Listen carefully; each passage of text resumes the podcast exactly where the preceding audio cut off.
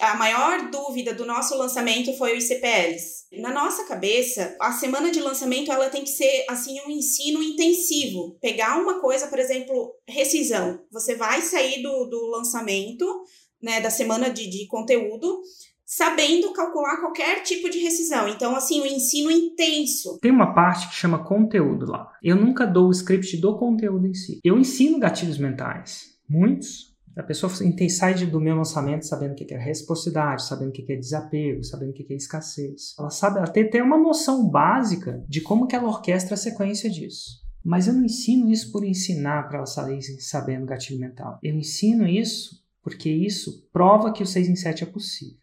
Então, quanto mais estratégico você é, maior é o valor daquilo que você ensina. Então, primeiro é, você pode ensinar? Pode. Eu aconselho que num processo de lançamento em si, você ensine pitadas de um jeito estratégico. Não quer dizer que você segura a informação, mas eu acho ineficiente ensinar seu cara a operar, agora se ele não entende o estratégico. Porque eu quero que ele seja dono de um negócio que faz 6 em 7. Eu quero que ele entenda o porquê das coisas.